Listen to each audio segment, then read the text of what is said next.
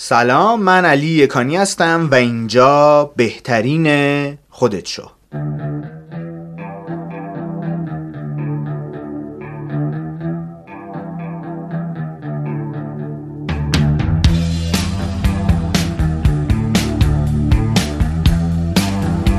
خب خیلی خوشحالم که با یکی دیگه از اپیزودهای بهترین خودشو در خدمت شما هستم. امروزی مهمان خیلی ویژه داریم. با آنگه اصلانیان هستیم نویسنده کتاب پایان افسانه کالری ها کتاب پایان افسانه کلسترول چربی و نمک مدیر مجموعه مدرسه فیتنس و بنیانگذار رژیم های کتوژنیک و دایره طلایی در ایران.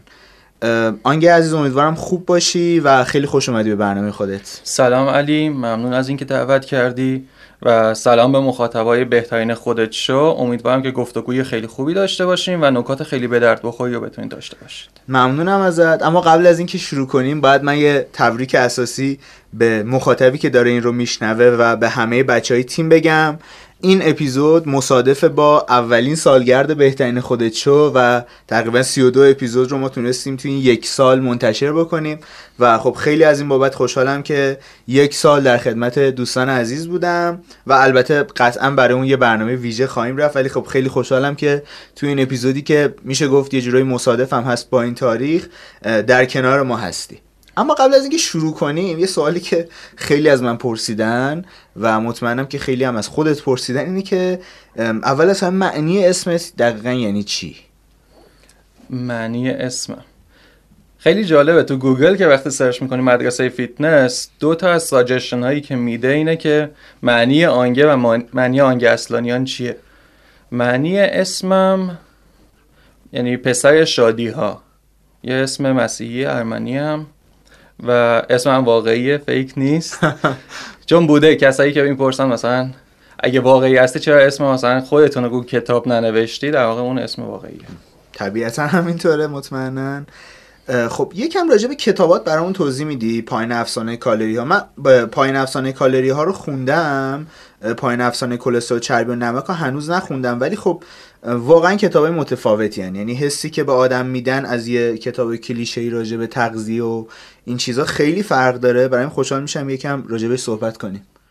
این داستان اینه که وقتی از مردم می‌پرسی چجوری باید لاغرشن معمولا یه سری جوابای کلیشه ای دارن که مثلا باید کمتر بخوریم کالری کمتری مصرف کنیم باید بیشتر ورزش کنیم باید مثلا ورزش های حوازی انجام بدیم متابولیسممون رو ببریم بالا.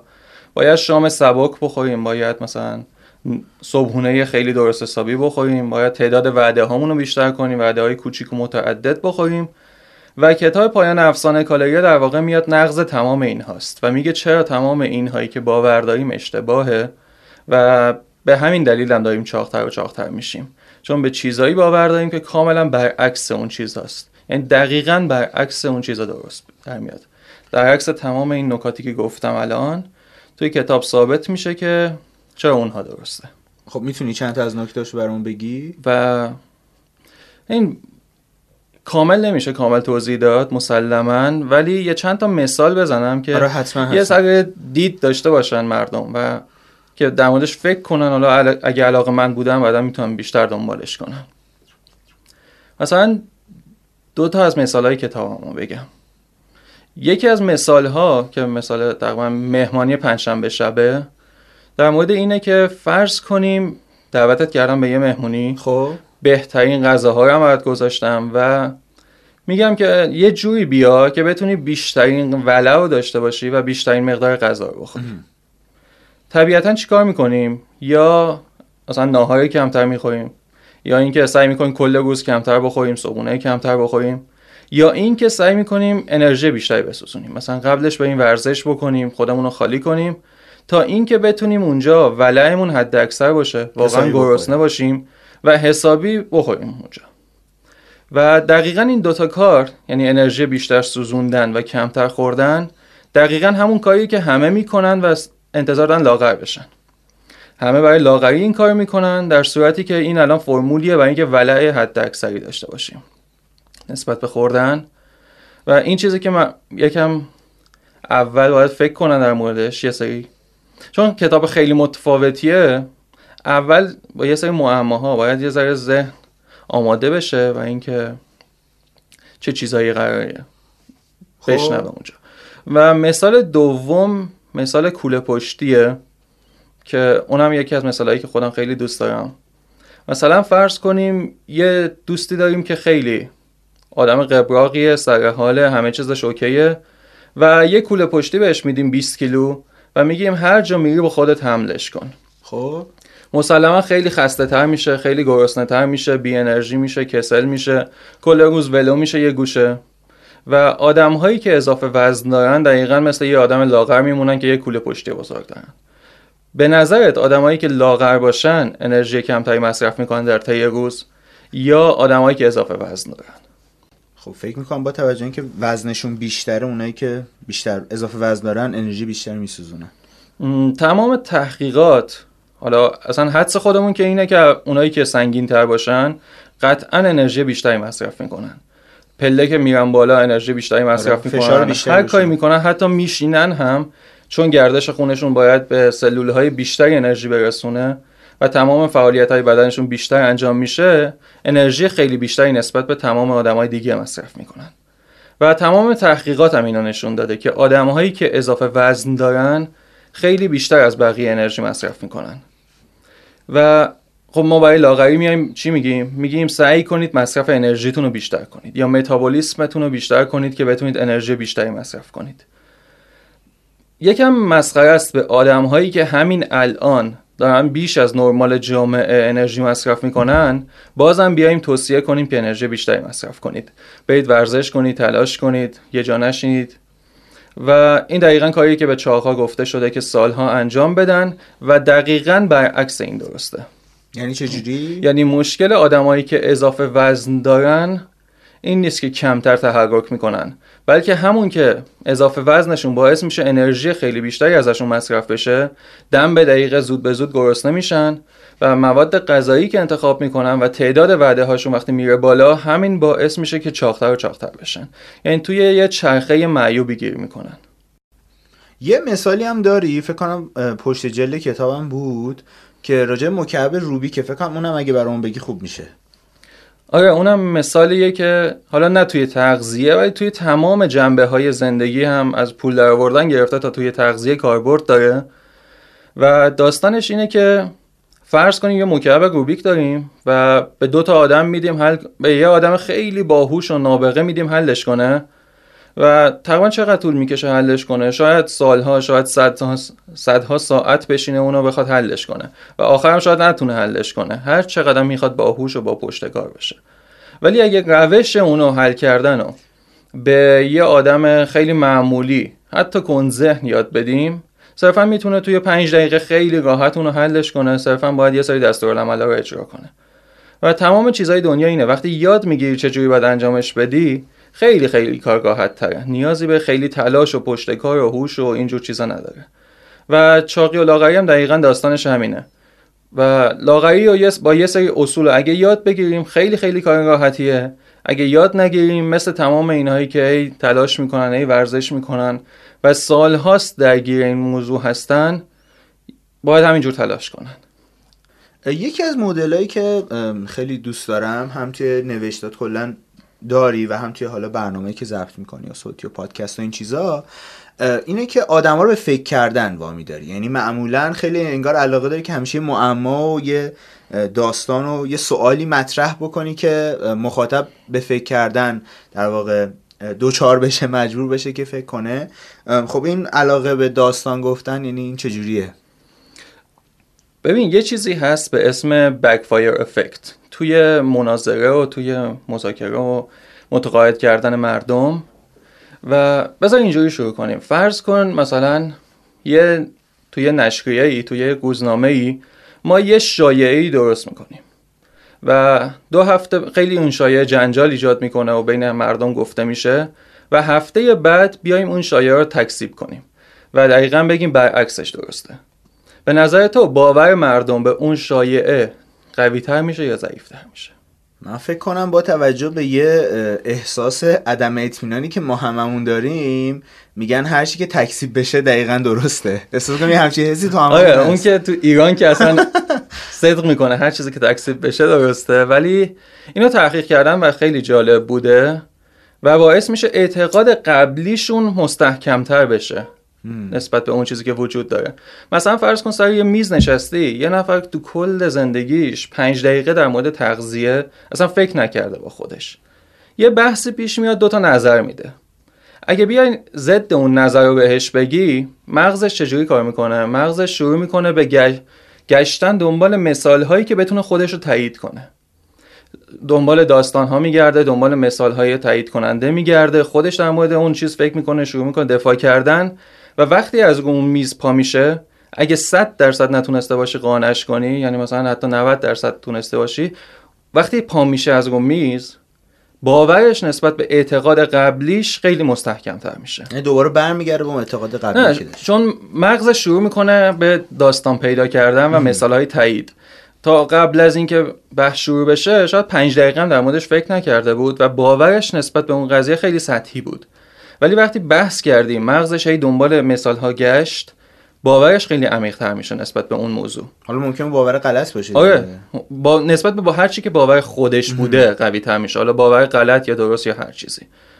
و داستان اینه که اگه بخوایم یه طرز فکر اشتباهی رو برداریم از تو ذهن یه نفر و یه طرز فکر دیگه بذاریم جاش دو تا کار می‌تونیم انجام بدیم. یا اینکه دو تا طرز فکر رو بذاریم رو میز و با هم مقایسه کنیم بحث کنیم و ثابت کنیم که این یکی به نسبت به اون یکی برتره. یا اینکه یه کاری کنیم طرز یعنی اول تبدیلش کنیم به دو تا طرز فکر بعد ثابت کنیم که این یکی درسته.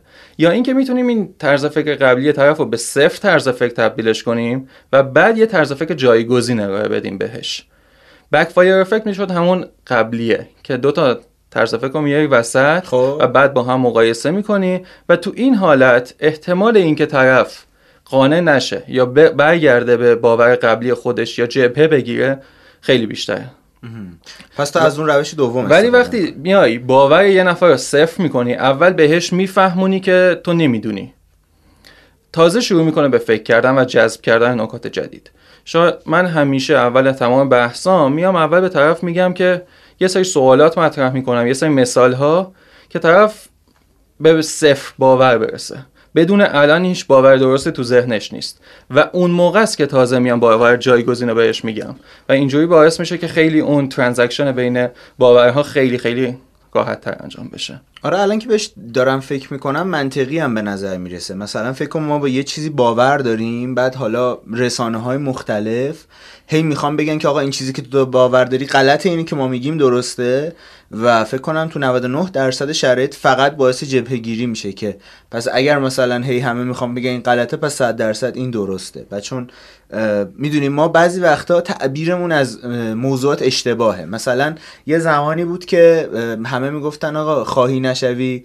رسوا همرنگ جماعت شو. بعدا یه جمله اومد که میگن خواهی نشوی همرنگ رسوای جماعت شو.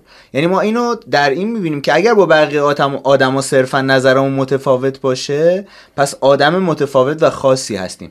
اما این بعضی وقتا من فکر می‌کنم بیش از حد اقراق کردن توش دقیقا باعث میشه شاید بعضی وقتا بعضی چیزا درسته و ما این که داریم اشتباه می‌زنیم.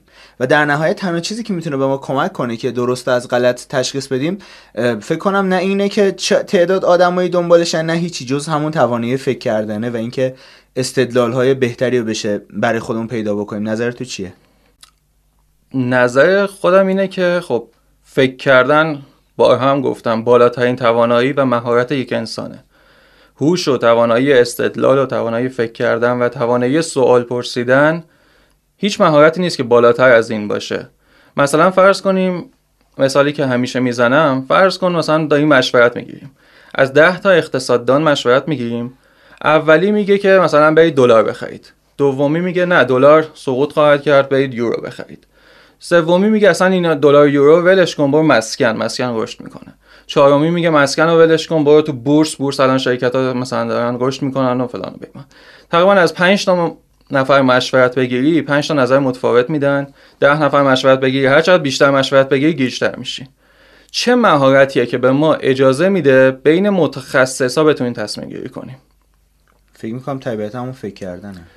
اونها تازه مثلا 6 سال درس خوندن دکترا گرفتن و به یه جایی رسیدن که می‌تونن نظر بدن. نظرات متفاوتی از هم تولید کنن. اگه ما بریم تمام درس رو بخونیم اقتصاد یاد بگیریم و الی آخر تازه به جایگاهی می‌رسیم که میشیم یکی از اون ده تا که به جایی رسیدن که نظرات متفاوتی از خودشون میدن. ولی باز به جایگاهی نمی‌رسیم که در مورد اونا قضاوت درست انجام بدیم و این در مورد همه چی صدق می‌کنه. در مورد تغذیه. مثلا فرض کن یه دکتری درس ده سال درس خونده و به یه جایی رسیده که قسم می‌خوره گیاهخواری بهترینه. یه دکتر دیگه قسم می‌خوره که کالری شماری درسته. یه دکتر دیگه خامگیاهخواری اعتقاد داره و الی آخر. چی به ما اجازه میده که بین اینها بهترین رو انتخاب کنیم؟ مسلما هیچ چیزی نیست که اگه درس بخونیم باز دوباره به همون جایگاه می‌رسیم که نظرات متفاوت ایجاد کنیم. و هوش و استدلال و توانایی فکر کردنمونه که باعث میشه بتونیم بین اینا استدلال بکنیم. وگرنه مجبوریم چیکار کنیم؟ مجبوریم به ظواهر توجه کنیم. مثلا یه آدم میره کسی که گرونترین رو انتخاب می‌کنه. یکی میره اونی که مثلا مطبش توی فرشته است رو انتخاب می‌کنه. اونی که مثلا فالوورهای بیشتر. درگیر این ظواهر میشن و دقیقا همین جاست که بیشترین فریب وجود داره. یعنی کسی که نمی‌تونه استدلال کنه مجبور بر اساس ظواهر انتخاب کنه یا بر اساس نمونه های موفق که مثلا می‌دونیم توی تغذیه الان خیلی ها هستن که پول میدن واقعا نمونه موفق می‌خرن. به یه نفر لاغره مثلا میگم آقا بیا اینقدر میلیون بهت میدم در مورد یاد و هست. من می‌شناسم دکترهایی ولی اسم کنکوری هستن مثلا پول میدن به طرف مثلا یه مثلا 40 میلیون یه دونه پراید مثلا دادن دقیقا. که بگه مثلا ما سه سال تجربه موفق تو اینجا داریم. خب چجوری میشه بهتر فکر کرد؟ چجوری میشه استدلال بهتری داشت؟ خب این طبیعتا یه مهارتیه که باید تمرینش کرد. خودت به شخصه چجوری اینو تمرینش می‌کنی؟ یکی از یه بخشش مسلما مادرزادیه تا یه حدیش. خب. ولی گفتم مهارت فکر کردن و اینو میشه افزایشش داد قشنگ. یه سری تکنیک های کلاسیک هست در مورد استدلال کردن. یه سری مدل های فکر کردن هست که میشه یاد گرفت. مثلا توی کتاب وقتی در مورد black swan یا قوی مشکی صحبت می‌کنیم اول باید از اون فیلتر بگذره هر چیزی که در موردش فکر می‌کنیم. یا توی دوره در مورد first principle thinking که نمی‌دونم معادلش به فارسی چی میشه فکر کردن بر اساس اصول مثلا. اونو آموزش میدم که خب. باید از اون فیلترها یه سری فیلترهای ذهنی باید داشته باشیم که اول بر اساس تمام اونها پیش بریم از اونها عبور کنه و بعد توانایی سوال پرسیدن درست مهمترین توانایی خب این فرمول خاصی داره که بشه سوال بهتری پرسید؟ فرمول هایی داره مسلما سوال های عمیق تر مثلا first principle thinking میره سوال های عمیق تر می‌پرسه. مثلا همه میگن که اگه بدنمون پروتئین سوزی داره و عضله سوزی یعنی دفع پروتئین و نیتروژن داره و در واقع میگن عضله سوزی داره. آیا این بده یا خوبه؟ سوالی که مردم می‌پرسن اینه و همیشه هم جوابش رو دکترها میگن خب داره بافتای بدنمون میسوزونه پس بده. ولی وقتی عمیقتر سوالات بپرسیم مثلا بپرسیم دقیقا چه بافتی؟ چون توی بدن مثلا هزار تا سلول صدها مدل سلول وجود داره. بعضی سلول ها مریضن بعضی سلول ها خیلی سالمن دیروز تازه تولید شدن. بعضی سلول ها مثلا سرطانی هن. بعضی سلول ها ناکارآمدترن و الاخر بدن حالا سوالمون این میشه که بدن میاد کدوم یکی از این سلول ها رو میسوزونه. و وقتی میره دنبال پیدا کردن جوابش می‌بینیم که شاید اصلا این که بدنمون داره یه سری سلول ها رو میسوزونه نه تنها اتفاق بدی نباشه چیزی که سالهای سال دکترها به ما گفتن شاید در واقع یه مکانیزم ترمیمیه. شاید داره میاد سلول های مریض سلول های سرطانی رو میسوزونه و شاید اصلا یه شفا باشه برای ما. و اصلا مهم نیست حالا به چه جوابی می‌رسیم تحقیقاتمون به کجا می‌رسه. ولی با صرفا دو تا سوال ساده تونستیم فکر کردنمون رو توی یه جهت خیلی درستتر ادامه بدیم و بتونیم علمی تر در فکر کنیم. First Principle Thinking یکی از چیزهایی که از الون ماسک خودم یاد گرفتم بیشتر و یکی از role model ها و الگوهای خودم توی فکر کردن. و خب می‌دونی که مدیر تسلا مدیر اسپیس ایکس و سولار. خیلی خیلی زیاده. آره. آره، یه آدم خیلی نابغه و خیلی باهوشه. یه کارهای عجیب غریبی می‌کنه و کل خودش هم میگه مهمترین توانایی فکر کرد مهمترین توانایی که داره فکر کردنه. توی شفاف فکر می‌کنه که میگه همه چی برای من بدیهیه. نمی‌فهمم که چرا برای بقیه بدیهی نیست. و این در واقع به همون توانایی فکر کردن طرف برمیگرده نه دانش خودش.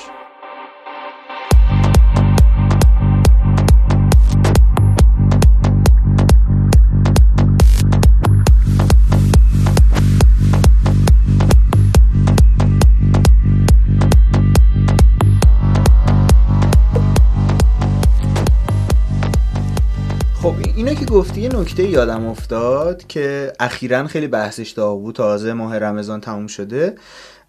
یه دانشمند ژاپنی به اسم یوشینوری اوسومی که نوبل پزشکی سال 2016 رو برنده شده بود داشتم میخوندم که راجبه این برنده شده که فرایند اتوفاژی یا در واقع خودخاری رو کشف کرده که چطور حالا اون روزهه یا اون فستینگه می‌تونه به بازسازی بدن ما کمک کنه با خوردن و از بین بردن سلول هایی که حالا سرطانی هن یا بیمار و مریضن یکم راجبه این برامون توضیح میدی؟ آره در واقع اتوفاژی میاد سلول هایی که مریض هستن رو می‌خوره. و این چیزی که جدیدن این دو سه سال اخیر خیلی کشف شده و روش مانوف میدن. و در واقع برعکس تمام اون چیزی که قبلا گفته شده که تعداد وعده های کوچیک بخورید و وعده های متعدد بخورید در طی روز توی پاکسازی تمام وعده وعدمونو توی یه بخشی از روز خلاصه می‌کنیم. یعنی مثلا یه بازه مثلا 16 ساعته 20 ساعته 18 ساعته یا هر چقدر که هست نمی‌خوریم غذامونو. و تمام غذا خوردن و رو خلاصه می‌کنیم توی یک این بازه که وجود داره. و این باعث پاکسازی بدن میشه. در واقع مثل اینکه موتور ماشین رو هر چقدر مثلا اگه 24 ساعت کار کنه هیچ وقت نمی‌رسیم که پاکسازی کنیم یا بازسازی کنیم تعمیرش بکنیم و همینجور داره ازش استفاده میشه. وقتی از هفت صبح بیدار میشیم و مدام در, در حال خوردن هستیم دو ساعت یه بار داریم یه چیزی می‌خوریم حتی یه چیز خیلی کوچیک بدن هیچ وقت وقت نمی‌کنه که بیاد سلول های به درد نخورش رو دور بریزه سلول های جدید بسازه و تمام فرایندهای پاکسازی بدن به تعویق میفته یه روز به تعویق میفته دو روز به تعویق میفته دو روز به تعویق میفته یه هفته به تعویق میفته و گاهی برای بعضی آدم ما چهل ساله که این فرایندها به تعویق میفته و بدنشون هیچ وقت سراغ اون پاکسازی و بازسازی و دور ریختن سلول ها وارد نمیشه.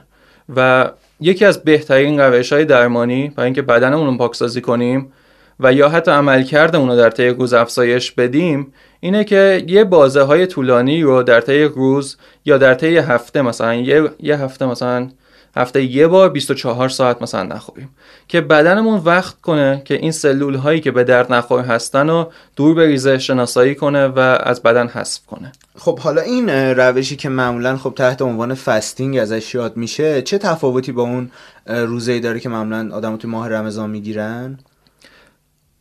روزه توی مکتب های متفاوت وجود داشته همیشه و به شیوه های مختلفی اجرا شده.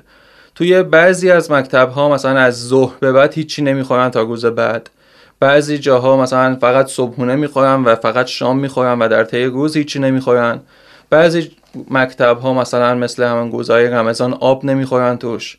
یا مثل چینی ها مثلا از ظهر به بعد شروع میشه و همیشه بوده. از روزی که بشر به وجود اومده و نوشته شده تاریخ بشر همیشه توی تمام مکتب ها و بوده این قضیه و جالب اینه که به صورت کاملا جدا جدا وجود داشته. یعنی چینی ها برای خودشون این قانون رو کشف کردن. بدون اینکه بدونن دیگه. آره بدون اینکه حالا در ارتباط باشن مثلا مقاله ای باشه این ملت به اون یکی گزارش کنه. هر ملتی برای خودش یه سیستم پاکسازی رو به تجربه کشف کرده که این روش خیلی خوبه و خیلی از چیزها رو می‌تونه درمان کنه بیماری ها رو. وقتی ما بدن رو راحت بذاریم و قبلش هم یه تغذیه خیلی خوب داشته باشیم که تمام ویتامین پروتئین ها و هر چیزی که مواد مورد نیاز ترمیمی بدن هست در اختیارش قرار بگیره و بعد مدت زمان طولانی هیچی نخوریم بدن از این فرصت استفاده می‌کنه برای بازسازی خودش. بعد خب با گرسنگی چیکار کنیم؟ یعنی اگه تو این مثلا 16 ساعت حالا نمی‌دونم چجوری دقیقا چجوری گرسنه خیلی آدم میشه یا چجوری اولا اینکه بستگی به رژیم غذاییمون داره که چقدر گرسنه میشیم چه موادی رو می‌خوریم. اگه مواد قندی زیاد می‌خوریم خب ممکنه دو ساعت بعد گرسنه بشه. اگه چربی زیادی می‌خوریم خب خیلی بدن می‌تونه طولانی تر ادامه بده. و در واقع یکی از چیزهایی که همیشه می‌گفتن اینه که وعده های کوچیک کوچیک بخورید که بدنتون مثلا بتونه متابولیسمش افزایش پیدا کنه. و این افزایش متابولیسم چیزی که الان مستقیم می‌دونیم که با کاهش طول عمر بدن در ارتباطه. یعنی هر چقدر از بدن بیشتر استفاده کنیم مثلا متابولیسم روزانمون 2000 نرمال اگه بکنیم 3000 طول عمرمون ممکن 30 درصد کاهش پیدا کنه. چون داریم بیشتر استفاده می‌کنیم بدن داره از همه چی بیشتر استفاده می‌کنه. و اگه اینو کمش کنیم تبدیلش کنیم مثلا به هزار متابولیسممون رو هزار کالری در روز طول عمر خیلی بیشتر میشه تا 120 سال هم ادامه پیدا خواهد کرد. خب ولی دقیقا همین نکته ای که اینجا وجود داره اینه که آیا این باز اگر کاهشش بدیم نمیشه همون مثال مهمونی پنجشنبه شب؟ بستگی داره. اگه بدن مواد غذایی که ما می‌خوریم با توی بدنمون باعث میشن که چربی هامون رو بدن نتونه استفاده کنه مواد قندی. اگه بدن به راحتی بتونه به سلول های چربی خودش دسترسی داشته باشه خیلی راحت می‌تونه بیاد از اونها استفاده کنه و گرسنگی نداشته باشه. گرسنگی رو زمانی داریم که البته این بحثش خیلی پیچیده است. ما یه ویدیویی داریم به اسم گرسنگی چی نیست که توضیح میده باورهای غلطی که در مورد گرسنگی وجود داره الان چیه و گرسنگی چی هست. که اینو به صورت رایگان توی پیجمون وجود داره حتما اگه در اختیارمون قرار بدی در اختیار دوستان قرار میدیم و جزو ویدیوهای مکمل کتابه. وقتی مردم کتاب رو می‌خونن و حدود یک و نیم تا دو ساعت ویدیو هم همراه کتاب بهشون میدیم که در واقع این جور چیزها رو براشون توضیح میده و خیلی نمی‌خوام عمیق بشم اسپویل میشه. ولی داستان اینه که مواد غذایی که انتخاب می‌کنیم تاثیر خیلی مستقیمی روی گرسنگیمون می‌تونه داشته باشه. و اینکه خب یه چیزیه که باید با تمرین هم دخیل باشه. توش مسلما یه نفر شاید روز اول نتونه بیاد مثلا 16 ساعت هیچی نخوره 24 ساعت هیچی نخوره ولی با تمرین مثلا اول روز اول میشه 4 ساعت روز دوم میشه 5 ساعت روز سوم مثلا بعد از یه ماه میشه 6 ساعت و کم کم به یه جایی می‌رسه که بدن به مرور خودش یاد می‌گیره این مکانیزم. نکته که برای من توی lifestyle fasting خیلی جذاب بود این بودش که خب یه time ی رو که عملا یه بخش زیادیش هم time خوابه فکر می‌کنم. تو اون چیز کلاسیکی که تعریف میشه یه تایمی میاد چیزی نمی‌خوره. بعد صبح آدم که از خواب پا میشه احساس گرسنگیش کمتره. نمی‌دونم برای من که اینجوریه تا الان. وقتی صبح خواب پا میشم خیلی گرسنه نیستم. ولی شروع کنم خوردن دیگه شروع میشه فراینده و, و بعد همین که میگی تا الان خیلی برای من جای تعجب داره که تو همه کتابایی که معمولا اکثر کتابایی که راجع بهره وریان میگن که مثلا هر دو ساعت یه بار یه چیزی بخور. ولی عملا با دانشی که ما از علم روزا از کار هورمونا و بدن و اینجور چیزا داریم می‌بینیم که عملا این همون که گفتی 24 ساعته داره بدن رو درگیر می‌کنه. و حالا تعبیر من اینه که بدن یه میزان انرژی ثابتی داره برای کار کردن. مثلا فکر کن مثلا 100 تا کارگر داره بدن بعد این 100 تا می‌تونن یه جا باشن یه کاری رو انجام بدن. و خب ما هی داریم درگیر این فرایندشون می‌کنیم عملا به کارهای دیگه نمی‌رسن دیگه. کاری که شاید برای بدن الان بگی که خب الان من مثلا غذا وارد بدن شده اولویت اولم اینه حالا بعدا می‌رسم به چیزای دیگه. دقیقا همینه. وقتی غذا می‌خوریم همیشه تا چند ساعت آیندهش اولویت با هضم غذاه تمام خون به سمت معده میاد سیستم عصبی سمت معده قدرتمندتر میشه و خون کمتر به مغز می‌رسه. آره کارایی مغز به شدت کاهش پیدا می‌کنه. و خیلی از کارآفرین ها و بیلیونر های الان در واقع سعی می‌کنن صبح های هیچی نخورن. و تو اون تایم کاری که هستن مثلا سعی می‌کنن مدت زمان طولانی رو یا چیزهای خیلی خیلی سبک بخورن یا چیزهایی که گوارش زیادی نخواد.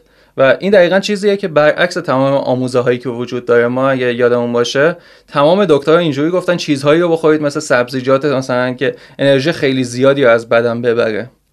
یعنی همیشه کالری صفر مطرح بوده مواد غذایی که می‌خوریم و اونقدر از بدن انرژی مصرف می‌کنه که خود اون انرژی که خودشون به بدن میدن و داره جبران می‌کنه. و الان می‌دونیم که این چیزا کاملا اشتباهه و اینا داره بدن رو فرسوده می‌کنه در واقع. خب با توجه به اینکه هم نمی‌خوایم اسپویل بشه هم واقعا مطلب خیلی جذابیه من ازت می‌خوام که حالا یه آپشنی در اختیار ما قرار بدی حالا یه کد تخفیفی یا هر چیزی که دوستان بتونن حداقل کتاب اول بخونن. چون ببین واقعا می‌دونی من اصلا هیچ وقت سوال تبلیغ کردن نداشتم راجع به هیچ چیزی. چون به نظرم تبلیغات دروغین آسیب زان یعنی بیشتر اعتماد آدم رو از دست میده. ولی چون خب واقعا این کتابی که خودم خیلی دوستش دارم و واقعا مشتاق امروز ضبط کردن این برنامه بودم. به همین خاطر دوست دارم که نمی‌دونم هر چیزی که خودت فکر می‌کنی در اختیار ما قرار بدی که آدم بیشتری بتونن این کتاب بخونن ببین کتاب جوریه که اصلا کلا محتوا جوریه که وقتی اون پایه و اساس کالری ها رو از بین می‌بری تک تک باورهایی که تا حالا داشتیم اشتباه عذاب در میاد. و در واقع دقیقا برعکسش عذاب در میاد. مثلا در هر باوری که در مورد آب خوردن داشتیم که آب زیاد بخور در طی روز مدام در حال آب خوردن باش دقیقا برعکسش درسته. در مورد نمک مثلا همیشه می‌گفتن نمک نخور مثلا فلان. دقیقا برعکسش درسته. یا در مورد هر باوری که در واقع علم تغذیه وجود داره بر پایه همون باور به کالری های و افزایش متابولیسم و اینجور چیزاست. و اگه اونو از بین ببریم خیلی همه چی برعکس میشه. و توضیحش و پذیرشش برای یه ذهنی که تا حالا شاید اصلا به این چیزا فکر نکرده یه ذره سخت باشه. و برای همین ترجیح میدم که مثلا کامل کتاب بخونن. دقیقا من خیلی detail نمیشه اینجا گفت و خب پس یه کد تخفیف خوب بهمون بده آره. می‌تونن کسایی که بیان توی page ت و کامنت بذارن با هزار تومن کتاب بخرن. هزار تومن تخفیف؟ نه هزار تومن خود کتاب کل آره. بابا مرسی. دستت درد نکنه. البته هزینه ارسال. آها هزینه. اوکی. پس همون پستی که می‌ذاریم و اینو معرفی می‌کنین این اپیزودو پسترش رو قرار میدیم. اگر زیرش کامنت بذارید می‌تونید با هزار تومن کتاب رو دریافت کنید. حالا با هزینه البته تا آخر اردی بهشت آخر ببین آخر خورد آخر خوردت. ببین یه ذره بیشتر وقت بده. چون این اپیزود شاید مثلا یه چهار پنج روز دیگه بیاد.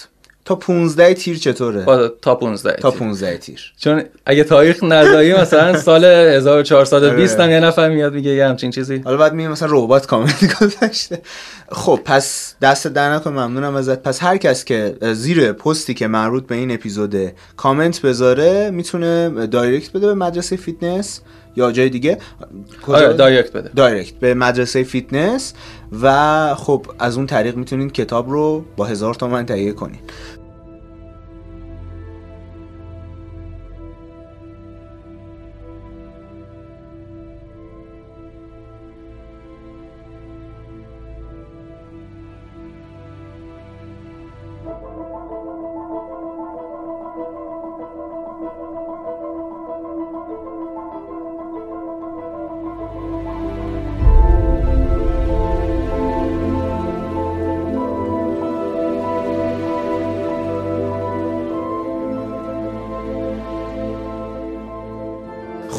سراغ ادامه بحث ببین یکی از یعنی در واقع دوتا از کسایی که من خیلی بهشون علاقه دارم تیم فریس و دیو اسپری که اینا هر کدومشون یه خب سری پادکست های عجیب و غریب مثلا هزار قسمتی دارن و کلی کتاب نوشتن و شاید هزاران و میلیون ها دلار روی زندگی خودشون تست کردن. اصلا عملا به تیم فریس که میگن موش آزمایشگاهی انسانی. انقدر که رو خودش کار زیادی انجام داده. اینا خیلی راجع به کتوژنیک صحبت کردن تا الان. یعنی این شخصیت مورد علاقه من بودن که خیلی راجع به صحبت کردن. و خیلی هم راجع به life hacks ها میگن. یعنی روش هایی که به ما کمک می‌کنه بهتر زندگی بکنیم. چون می‌دونم خودت هم از کسایی هستی که حالا این دوتا آدم رو دنبال می‌کنی به نظرت نکته‌ای هست ازشون که بشه با مخاطبینمون در میون بذاری؟ یکی از چیزهایی که گفتی در مورد تیم فریس همون موش آزمایشگاهی دقیقا کاری که خودم هم می‌کنم و هر چیزی که یاد می‌گیرم و قبل از اینکه بخوام به کسی یاد بدم و یا توی دوره مطرح کنم حتی پستشو بذارم حتما سعی می‌کنم روی خودم تست کنم. از فکر می‌کنم یعنی... درستش هم همین باشه. من خودم حتی به مرحله دیابتی بودن هم رسوندم. مثلا با روزی مثلا شاید بوده یک ماه و نیم مثلا روزی یک کیلو زولوبیا خوردم و حتی قند خونم رو بردم بالا و می‌خواستم تست کنم ببینم این چیزهایی که دارم به مردم یاد میدم. آیا واقعا جواب میده؟ خب اگر برنمیگشت چی دیگه اون وقت اینجا نبودی خیلی خیلی جاها چیز میشه. واقعا خیلی هایی که خب بدن خودشون تست می‌کنن شاید یه جاهایی باشه که واقعا بر نگرده. ولی منو اگه مثلا در طی سال ببینی بعضی ماه‌ها six pack، six pack کامل بعضی ماه‌ها ممکنه 20 کیلو اضافه وزن داشته باشم. هر چیزی رو تست می‌کنم. حتی مثلا اگه در مورد خام گیاه‌خواری بخوام صحبت کنم یا نظری بدم حتی سعی می‌کنم قبلش یه تستی روی خودم بکنم چه نفیش بکنم. حتی چیزایی که مثلا می‌دونستم ممکنه جواب نده. و چون گاهش رو بلدم چه جوری میشه برش گردون. خب ولی ببین خیلی علمی به این می‌رسی دیگه. یعنی علمی راجبش همه رو در میاری و فکر می‌کنی و اینها. بعد میگی که من اینو تست رو این دقیقا می‌دونی مثل چی میمونه. مثل اینایی میمونه که تو این مثلا مسابقه های آزمایشگاهی اینه که تلویزیون نشون میده. میگه اینو تو خونه تستش نکنید. یعنی دقیقا مثل میمونه که می‌دونی دیگه اول کلی راجبش طبیعتا مطالعه می‌کنی و می‌دونی. مسلما اول تحقیقه و دوم گاهش رو می‌دونم تقریبا چه چیزی جواب میده و حالا میگم یه سری دیتیل و, و یه سری چیزهایی که حالا شاید اطمینان نداشته باشم یا شاید تحقیقات خیلی زیادی هنوز در موردش وجود نداره رو تست می‌کنم. مثلا الان خیلی فرق نمی‌کنه. من بیام گیاهخواری رو تست کنم حتی جواب هم نده. خیلی هم افتضاح باشه. ولی لاغرم نشم. یه گرم هم لاغر نشم ولی گاه لاغر شدنم بلدم. می‌دونم حالا سویچ می‌کنم به یه روش دیگه درستش می‌کنم. یا اگه میام مثلا می‌دونم چجوری میشه دیابت رو برگردوند. ولی میام مثلا یه روش دیگه تست می‌کنم که ببینم اصل مثلا چه تاثیری ممکنه داشته باشه. روی بدن ممکن حالا بد باشه مثلا دیابت 110 بشه مثلا 120 قند خون. ولی خب اوکیه. مشکل نیست. خب. میگیم آزمایش فیل شد. حالا با گاهی که بلدم دوباره برش میگردونم به اون چیزی که استاندارده. بعد مدام میری آزمایش میدی نتایج چک می‌کنی درسته؟ هم آزمایش و همین که دستگاه قند خون دارم توی خونه آره تست می‌کنم مثلا قند خون یا مثلا حالا متدای مختلف از روی گرسنگی میشه فهمید که یه چیزی داره جواب میده یا نه. سعی می‌کنم بیشتر از روی علایم خود بدن حالا تشخیص بدم و چیز باشه. پس اگه از آن که چیزی باشه نیاز به آزمایشگاه نداشته باشه که هر کسی بخواد انجامش بده بخواد دم به دقیقه هر ماه هر دو هفته یه بار به آزمایشگاه. از روی علایم خود بدن بفهمه که الان مثلا در چه وضعیتی هم داره درست پیش میره داره اشتباه پیش میره رژیم یا اینجور چیزا. یه جوری کنترلش اومده دست خودت دیگه. آره بعد از این همه سال آخر از تمام 6 7 سال هست و مدام تست کردم چیزهای مختلف و, و الان تقریبا قلق دستمه و آزمایش هایی که می‌کنم بیشتر بر رکورده مثلا اگه 20 کیلو رو مثلا می‌تونم توی سه ماه یا دو ماه کم کنم ببینم آیا میشه مثلا توی دو روز کمتر از دو ماه مثلا کم کرد با یه روش دیگه. مثلا فلان ماده رو اضافه کنم ببینم آیا مثلا باعث سریعتر شدن روند لاغری میشه یا باعث کنتر شدن. و تستا بیشتر تو این حوزه است. آره این نکته که من اتفاقا در مورد تیم فریس هم دوست دارم اینه که خیلی آدم عجیب غریب. مثلا بیوگرافی وقتی می‌خونی تو می‌بینی مثلا این توی موی تای قهرمان شده توی مثلا یه مدل رقصی مثلا رفته رکورددار گینس شده. نمی‌دونم مثلا توی استارتاپ هایی مثل اوبر و اینا سرمایه گذاری کرده چند جلد کتاب نوشته. خیلی آدم متنوعیه و خیلی به این اعتقاد داره که ما باید روی خودمون سرمایه گذاری کنیم و این خیلی از چیزها رو خودش تست می‌کنه. و خب الان هم فکر کنم چهل و چند سالش هم هست ولی خب خیلی سر حال و قبراق و زنده داره با ما صحبت می‌کنه. یا دیو اسپری که فکر کنم نزدیک 50 سالش هم حتی باشه. در مورد دیو اسپری یه چیزی که من دوست دارم خب این یه برندی داره به اسم بولت پروف یا ضد گلوله و محصولات مختلفی که حالا خودش تا این سالها بهشون رسیده یا حالا یه رسیپی چیزی در آورده معرفی می‌کنه. در مورد اون نکته خاصی هست مثلا چیزی ازش خونده باشی که بتونه راهنمایی کمکمون کنه. مثلا همین بولت پروف که البته معنی واقعیش میشه همون مولا درزش نمیه. یه روشی که واقعا مثلا جواب میده. که حالا تحت لفظش میشه مثلا همون ضد گلوله. که مثلا همین دیوسپری این روش رو از فکر کنم از یکی از قبیله های تبت به دست آورده. و خب هیچ گاهی نداشته غیر از اینکه گوی خودش آزمایش کنه. هیچ تحقیقی قبل اون وجود نداشته و خیلی چیزهای دیگه. یا خیلی از روش هایی که مثلا وجود داره یکی از بخشهایی که توی دورم اضافه کردم ایدهش رو از یه دکتر توی آفریقای جنوبی گرفتم. که اضافه کردن خب خیلی تحقیقات جامع و کاملی نیست. یه سری ایده هست. تحقیق رو هر چقدر در مورد تغذیه انجام بدی بالاخره جزو هارد ساینسه و همیشه امکان داره که توی دنیای واقعی یه چیزی خروجی بده که اون چیزی که نبوده که ما انتظار داشتیم. برای همین سعی می‌کنم همه چی رو تست کنم. خب روش بولت پروف چیه دقیقا؟ گفتیم روشی که پیدا بولت پروف در واقع توی اون کاری که توی تبت می‌کردن در واقع چایی بوده که توی چاییشون میآوردن چربی اضافه می‌کردن و این باعث می شده که خیلی مدت زمان طولانی بدنشون بتونه دووم بیاره در طی روز و نیاز به انرژی نداشته باشن. مثلا اونجا که خیلی سرد بوده و بدنشون انرژی سوزی خیلی بالایی داشته این بهشون کمک می‌کنه که مثلا نخوان مدام در طی روز یه چیزی رو بخورن یا مدام در حال خوردن باشن و انرژیشون رو می‌بره بالا کارایی مغز رو می‌بره بالا. و حالا این دیوسپری اومده اینو یه ذره عوضش کرده که به جای مثلا چربی از واقع نارگیل استفاده می‌کنیم که در واقع MCT بهش میگن مدیوم چین تریگلیسیرید که چربی های زنجیره کوتاهن مغز خیلی راحت تر می‌تونه ازش استفاده کنه. به جای مثلا چای توی فرهنگ مثلا از قهوه استفاده می‌کنن توی فرهنگ خودشون. خب. و اینجوری این باعث میشه که در واقع همون روزه ها یا همون فستینگ ها خیلی ساده تر پیش بره.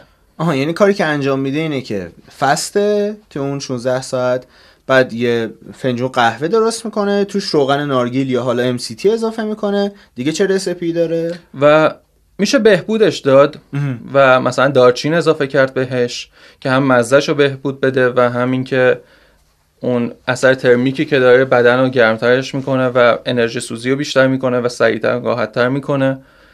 و میشه برای خوشمزه شدنش یه ذره شیر یا خامه هم بهش اضافه کرد که اون حالت چربی قاطی بشه با اون قهوه که امولسیون باشه در واقع. و دوستان بله تعجب نکنید دقیقا خامه و مثلا کره و این چیزها اضافه می‌کنن. و خب طبیعی اگر الان واقعا تعجب کرده باشین. برای همینه من اصرار دارم که این کتاب رو بخونین و امیدوارم واقعا که اکثر بچه ها بتونن بخوننش.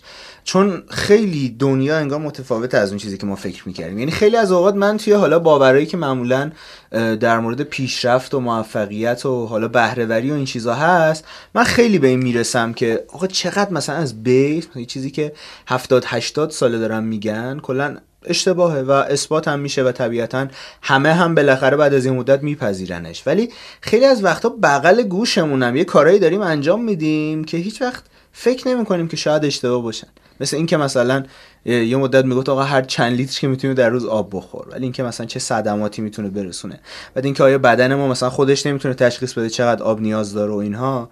دیگه انقدر از یه حد بیشتر آب بخوری حالت و این چیزا به دست میده.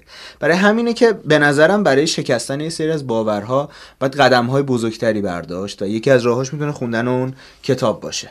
پس این رسپیش قهوه حالا روغن نارگیل یا MCT و دارچین و از این خامه از اینجور چیزا اضافه کرد. اما یه جا از صحبتات به تبت اشاره کردی و من بدون اینکه هیچ رفتی داشته باشه می‌خوام راجع موضوع مورد علاقه صحبت کنم. یکی از چیزایی که من خیلی ازش جواب گرفتم دوش آب یخ بوده. و خب یکی از کسایی که من خیلی دنبالش می‌کنم و باز یکی از انسانهای عجیب زمانه ماست ویم هافه که خب خیلی پیشنهاد می‌کنه البته اون دیگه فراتر از اینه دیگه. مثلا میره تو لهستان وسط زمستون مثلا با یه دونه شلوارک می‌بینین که با یه گروهی مثلا دارن تمرین می‌کنن. یه مستندی هم اخیرا ازشون تو یوتیوب داشتم می‌دیدم که یکی از این یوتیوبرها باهاشون رفته بود و اونم تونست تو اون دوره طی کنه و به راحتی اون تمرینایی که انجام میدن انجام بده. حالا ما با اون تمرینای عجیب و غریب کاری نداریم. بیایم راجع به دوشابه یخ صحبت کنیم. نظرت راجع به دوشابه یخ چیه؟ اتفاقا ویم هاف. حالا خیلی ها شاید آشنایی نداشته باشن ولی کارهای خیلی خیلی عجیب غریبی می‌کنه. مثلا توی بیابان بدون آب مثلا ماراتون دویده کوه اورست و کلیمانجارو رو بدون لباس مثلا طی می‌کنه و یه 7 10 تا رکورد گینس خیلی عجیب غریبی داره و کتابش قول داده بودم که سال قبل ترجمه کنم. توی پیجم اعلام کردم یه بخشش هم ترجمه شده و امیدوارم امسال بتونم تمایش کنم. کتاب خیلی جالبیه. در مورد تاثیراتی که دوش آب یخ و تاثیرات تکنیک های تنفسی می‌تونه روی بدن داشته باشه. و این اینجوری بگم. وقتی می‌خوان یه بیماری رو تست یه واکسنی رو در واقع یا یه دارویی رو تست کنن میان به یه آدمهایی یه سری ویروس هایی رو تزریق می‌کنن که طول عمر اون ویروس ها 24 ساعته. و بعد اون دارو رو بهشون تزریق می‌کنن می‌خوان ببینن که چجوری اون عوارض و علایم اون بیماری رو کاهش میده بهبود میده یا نمیده. و خیلی جالبه که ویم هاف میاد با یه سری تکنیک های تنفسی و حالا قرار گرفتن در سرما یا همون دوش آب یخ یا خود یخ در واقع میاد به آدما آموزش میده و بعد بعد از سه روز تقریبا چهار روز که این تمرین رو انجام میدن وقتی میان بهش به اون آدم ها در واقع اون ویروس رو تزریق می‌کنن اون ویروس اثر نمی‌کنه. یا اثر خیلی خیلی خیلی خفیفی می‌کنه. بقیه مثلا تب می‌کنن مثلا از آن بیحالن ولی اینا خیلی نرمالن صرفا مثلا شاید یه ذره حس کنن مثل همیشه انرژی ندارن این اون تمرینا رو میرن انجام میدن دوشابه یخ اینا رو می‌گیرن بعد واکسن بهشون زده آره، میشه؟ در دقیقا. و خیلی عجیبه.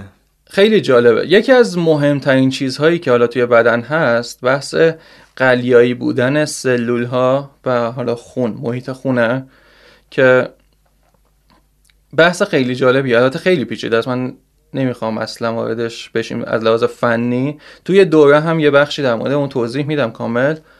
ولی در واقع تکنیک های تنفسی و تکنیک های قرار گرفتن در آب یخ خیلی خیلی خیلی سیستم ایمنی بدن رو قدرتمند می‌کنه. واقع تمام بخش های بدن رو قدرتمندتر می‌کنه. مخصوصا سیستم عصبی بدن و هر بیماری که داشته باشیم یه پاش همیشه سیستم عصبی بدنمونه.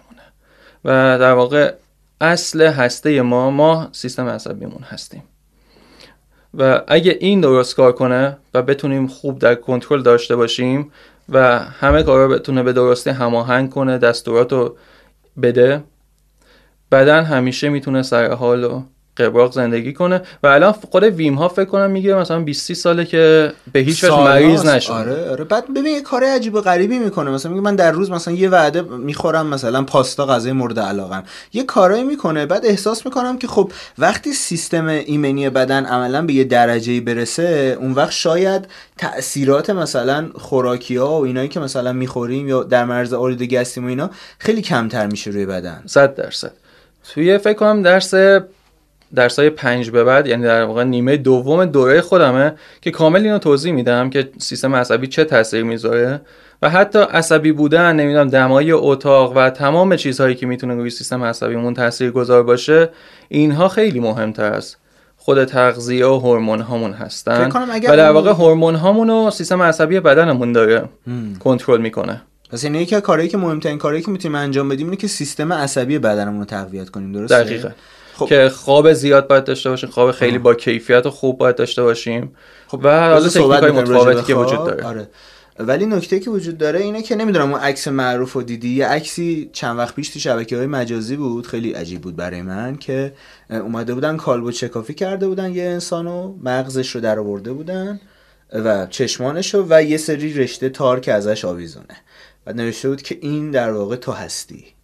اون سیستم عصبی بود و قشنگ ساختارش در رو نمی‌دونم چرا اونقدر تمیز در دادن. حالا یا مثلا ساختگی بود شاید. یا اینکه ولی خب واقعا یعنی همونه دیگه. می‌دونی این بخش اگر تقویت بشه فکر کنم رو عمل کرده همه چی می‌تونه تاثیرات خیلی عجیب و غریبی بذاره. بعد جالبه راجب دوشابه یخ اگر بدونی چقدر تحقیق شده راجبش رو سلامت روانی در درمان افسردگی گفته شده از شوک الکتریکی می‌تونه موثرتر باشه در دراز مدت و تاثیرات فوق العاده ای بذاره و خود من بعد از فکر کنم نزدیک 200 روز تستش کردن حالا با یه چند روز اینور اونور خیلی تاثیر گرفتم ازش. یعنی باره اول که قشنگ اینجوری بودش که احساس می‌کنم دوباره مثلا صبح شدم خواب پا شدم وقتی می اومدم بیرون بعد نکته هم که در موردش وجود داره حالا یه اپیزود ضبط کردم اپیزود 17 بود فکر کنم.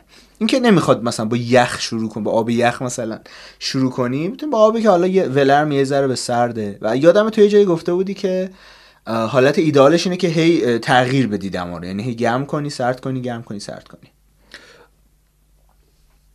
بستگی داره.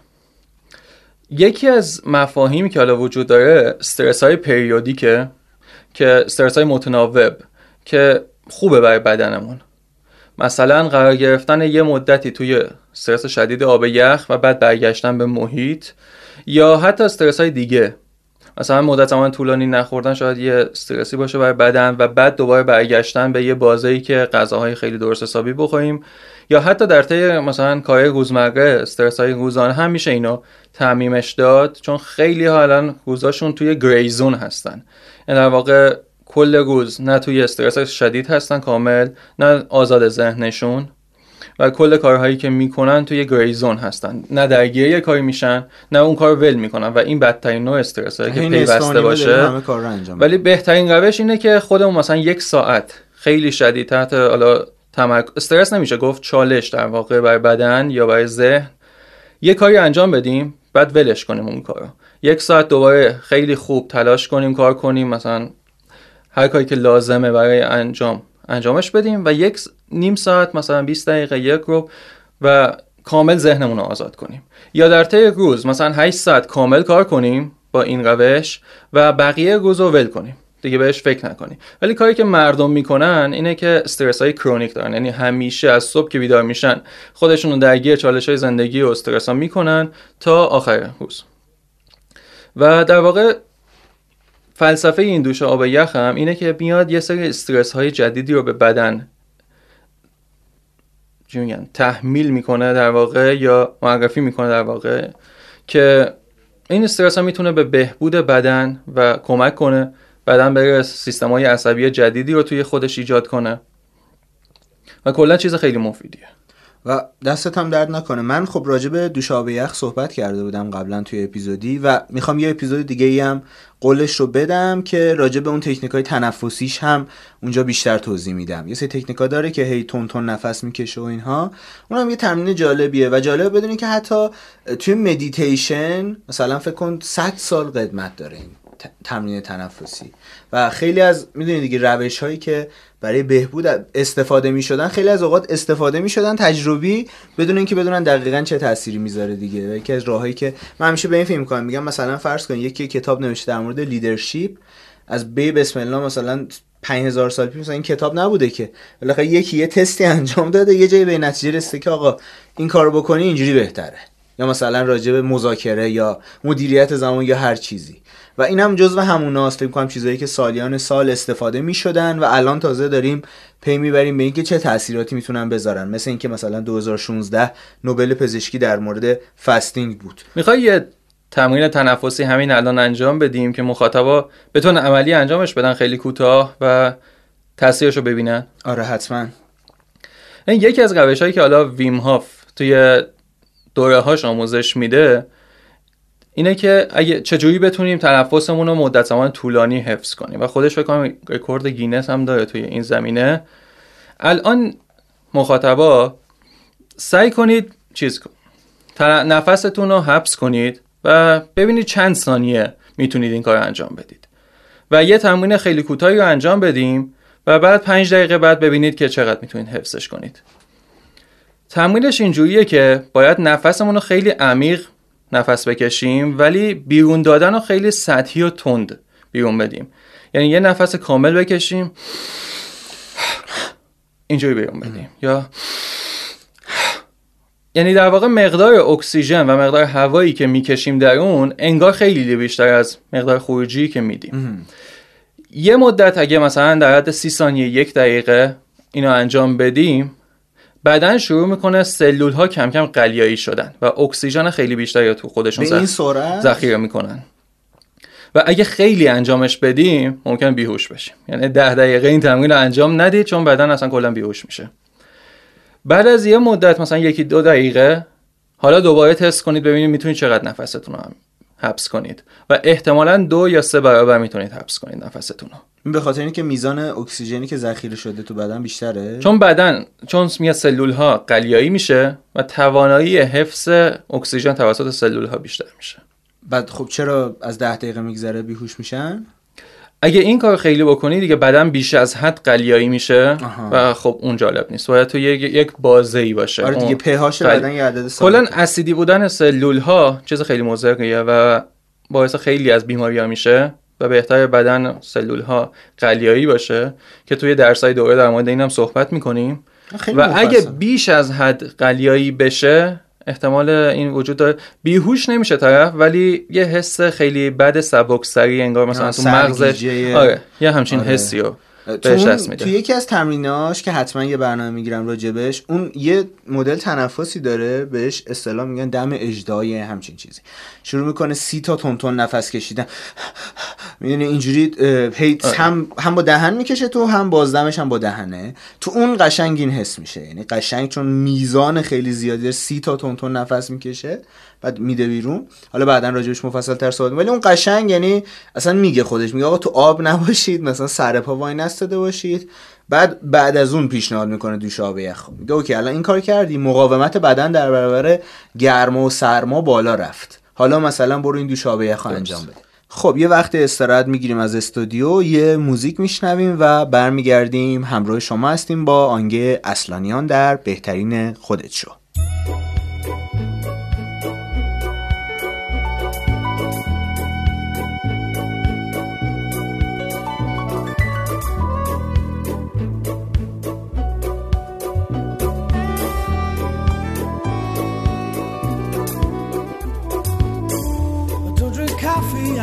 tea, my dear. I like my toast on one side. You can hear it in my accent when I talk. I'm an Englishman in New York.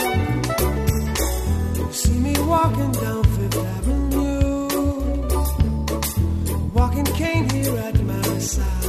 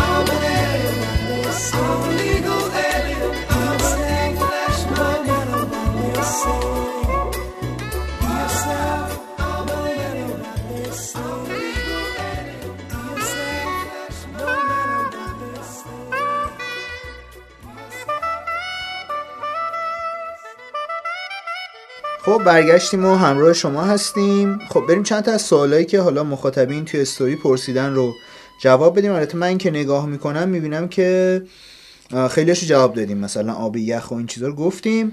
خب در مورد انعطاف پرسیدن که چطور انعطاف بیشتری داشته باشیم نکته خاصی هست؟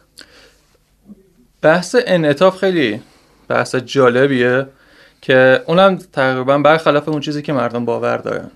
مردم همیشه فکر می‌کنن دلیل اینکه انعطاف ندارن اینه که مثلا لیگامنت هاشون یا همون تاندون هاشون کوتاهه و نمی‌تونن انعطاف داشته باشن و سعی می‌کنن اونا رو بکشن تمرینات کششی انجام بدن برای اینکه انعطافشون بیشتر بشه. اما داستان انعطاف خیلی عمیق اگه بخوایم بررسیش نکنیم و یه ایده سطحی بدم به سیستم عصبی ما ارتباط داره. اون سیستم عصبی ماست که الان یه آزمایش انجام بدیم. مثلا خیلی راحت ما شاید نتونیم واقعا 180 انجام بدیم ولی خیلی راحت می‌تونیم پامون رو بیاریم بالا بذاریم روی میز و 90 درجه باز کنیم. و حالا با اون یکی پا هم اگه تست کنیم جفت پاها رو راحت می‌تونیم 90 درجه باز کنیم. اما همزمان نمی‌تونیم 180 باز کنیم. هیچ لیگامنت یا تاندونی هم از این پا به اون پا نمیره هیچ رگ خونی یا هیچ عضو... مفصلی هیچ عضله هیچ تغییر ایجاد نمیشه. تنها چیزی که اینجا دخیله سیستم عصبی بدن ماست. که مانع میشه باز بشه. در واقع بدن میترسه که باز بشه. نکته اینه که بدن ما قدرت چیزیه که توی یک شعاع حرکتی تعریف میشه. مثلا اگه من شاید خیلی قدرتمند باشم وقتی پاهام جفته ولی اگه پاهامو مثلا شاید 170 درجه باز کنم خیلی خیلی ضعیفم. اگه بخوایم انعطافمون رو بیشتر کنیم به جای حرکات کششی خیلی خیلی راه ساده ای وجود داره که قدرتمون رو باید تو بازه های مختلف حرکتی بیشتر کنیم. مثلا فرض کنیم می‌خوایم 180 باز کنیم. الان پامون مثلا خیلی راحت تا 140 درجه باز میشه. خیلی راحت باز می‌کنیم بدون اینکه بکشیم. و سعی می‌کنیم عضلات پا، عضلات باسن و کلا عضلات بدنمون رو خیلی خیلی سفت کنیم. حتی عضلات دستا. یه 10 ثانیه 15 ثانیه به صورت ایزومتریک یعنی ثابت خیلی سفت می‌کنیم عضلاتمون رو بعد شل می‌کنیم. یه ذره پاهامون باز میشه. باز این کار تکرارش می‌کنیم یه چند بار. دوباره یه ساعت بعد میایم دوباره همین ورزش رو انجام میدیم و در واقع سعی می‌کنیم با ورزش های ایزومتریک توی اون بازه بدنمون رو قدرتمند کنیم که مغزمون بفهمه که خطرناک نیست اون حوزه اون زاویه حرکتی و می‌تونه خیلی راحت کنترل کنه اعمال نیرو انجام بده و خودش رو بازتر می‌کنه. هر وقت بدن یاد گرفت که توی مثلا 140 درجه اعمال نیرو انجام بده خیلی راحت از 145 باز میشه. وقتی یاد گرفت توی 145 اعمال نیرو کنه تا 150 باز میشه و همینجور الاخر. و برای کمر هم دقیقا همین. کمرمون رو مثلا می‌تونیم خم بشیم خیلی راحت تا جایی که خیلی اوکییم و بدون هیچ فشار و کششی و عضلات دستامون رو سفت سفت کنیم دستامون رو مشت کنیم شکممون رو مشت کنیم مخصوصا باسنمون رو خیلی مشت کنیم. یعنی فشرده کنیم و در واقع منقبض کنیم و یه چند ثانیه همونجا متمرکز باشیم و بعد شل کنیم. یه چند درجه کمرمون شلتر میشه و دستامون به زمین نزدیکتر میشه. دوباره همین تمرین رو انجام بدیم. خیلی خیلی راحت توی یک هفته با همین تمرین می‌تونیم کاری کنیم که مثلا از یه نفری که انعطاف خیلی خوبی نداره دستاش خیلی راحت به کف زمین برسه.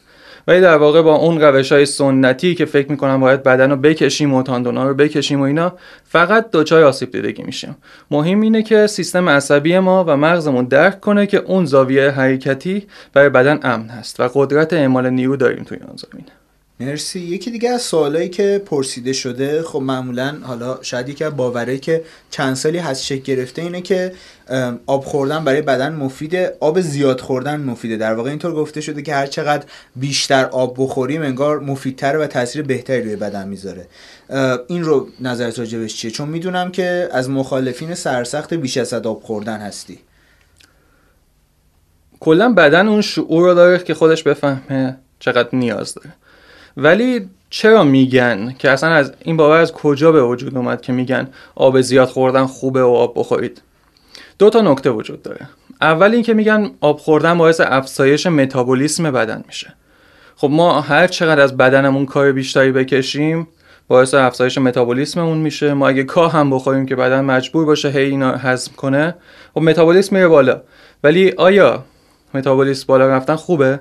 اگه باور به کالری ها رو حذف کنیم و باور نداشته باشیم که دلیل بیماری ها و دلیل چاقیمون اینه که کالری زیادی وارد بدن شده و کالری کمی خارج شده یا مصرف کردیم اون باور به آبم می‌بینیم که هیچ پشتوانه ای نداره از این لحاظ. اصلا نیازی نیست ما با مدام آب خوردن سعی کنیم یه کاری کنیم که بدن متابولیسمش رو ببره بالا. چون هر بار که آب می‌خوریم بدن باید بیاد یه سری الکترولیت ها رو با هم تنظیم کنه.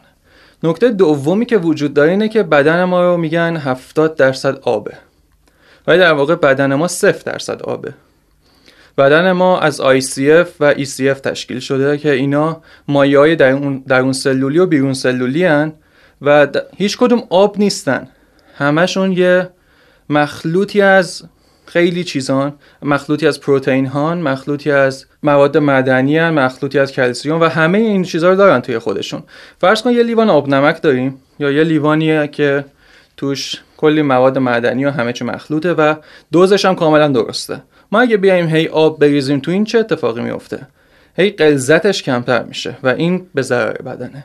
بدن هر بار باید بیاد دوباره قلزت اینا رو مدام تنظیم کنه و اصلا کار عاقلانه ای نیست که بیایم بیش از اون چیزی که بدن نیاز داره آب مصرف کنیم. پس که آب بخوریم هر وقت که تشنه شدیم دیگه. هر وقت که تشنه شدیم. ممنونم. یه سال دیگه در مورد قدرت پرسیدن. چطور قدرتمون رو می‌تونیم بیشتر کنیم؟ قدرت هم در واقع بازم به همون سیستم عصبی بدن برمیگرده. این قدرت چیزیه که خیلی تابع مقدار عضلمون نیست. خیلی تابع مثلا دیدی مثلا بعضی از بدنسازا هیکلای خیلی گنده دارن ولی مثلا شاید زورشون از یه رزمی کار خیلی کمتر باشه. در واقع اون رزمی کار سیستم عصبیشو می‌تونه کنترل کنه و در راستای انقباض عضلاتش به کار بگیره. یا مثلا اینایی که تو اگه برق وصل کنی به یه نفر مسلما عضلاتش منقبض میشه. و توی این اعدامایی که با صندلی الکتریکی هست اصلا استخونهای طرف میشکنه از بس که منقبض میشه. ما حد اکثر بدن انسان در حالت نرمال می‌تونه 15 درصد 20 درصد از توان عضلانی خودش استفاده کنه.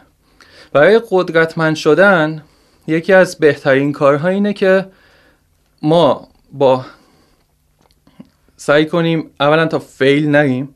یعنی مثلا اگه می‌خوایم بارفیکس همون 5 تا بارفیکس می‌تونیم بریم. اگه می‌خوایم برسونش به 15 تا بارفیکس هیچ وقت سعی نکنیم 5 تا بریم یا حد اکثر توانمون رو زور بزنیم. سعی کنیم 4 تا بریم ولی با تعدادها و در واقع frequency بیشتر. یعنی الان مثلا 4 تا بارفیکس بریم نیم ساعت بعد 4 تا بارفیکس بریم تا رو بیشتر کنیم. آره تعداد ست ها رو بیشتر کنیم ولی هیچ وقت خودمون رو به جایی نرسونیم که سیستم عصبی بدنمون نتونه دیگه کشش داشته باشه. و اینجوری خیلی راحت با چهار تا چهار تا چهار تا بار فیکس در طی روز خیلی راحت می‌بینی هیچ وقت به 5 تا نرسیدی ولی خیلی راحت اگه رکورد بگیری می‌تونی 15 تا برسی. و ورزش های با وزن بدن خیلی اولویت دارن. خودم ورزش هایی که واقعا عاشقشونم یکی اسکات یک پاه با یه دونه پا بشینی رو زمین و پاشی و یه دونه هم شنایی دست. که حتما یه کتابی هست در این ترجمه می‌کنیم از آقای پاول ساتزولینی که در مورد آموزش این دو ورزشه. به نظر من خیلی خیلی خیلی فوق این ورزش ها اگه در طی روز ما ده تا سی ثانیه ورزش کنیم ولی ورزش های خیلی قدرتی مثل اسکات یک پا یا شنای یه دست شنا مزم شنا زمینه نه استخر خیلی راحت توی مدت سه هفته قشنگ زورمون دو برابر میشه و حالا تکنیک های دیگه ای هم هست که برای افزایش قدرت که حالا دیگه و اما یکی از خیلی مهمترین سوالی که پرسیدن و الان سوال خودم هم بود راجب خوابه. یادمه که توی تقویت سیستم عصبی گفتی که حتما باید بهتر بخوابیم. خب چطور بهتر می‌تونیم بخوابیم؟ خواب یکی از مهمترین واقعا چیزهای انسانه. که الان هی داره اهمیتش کمتر و کمتر میشه. ولی یه تحقیقی که چند وقت پیش میخوندم خیلی جالب بود برای من تحقیقی در مورد daylight saving یا اینکه ساعت رو که عقب جلو می‌کنن برای فصل ها برای پاییز و بهار.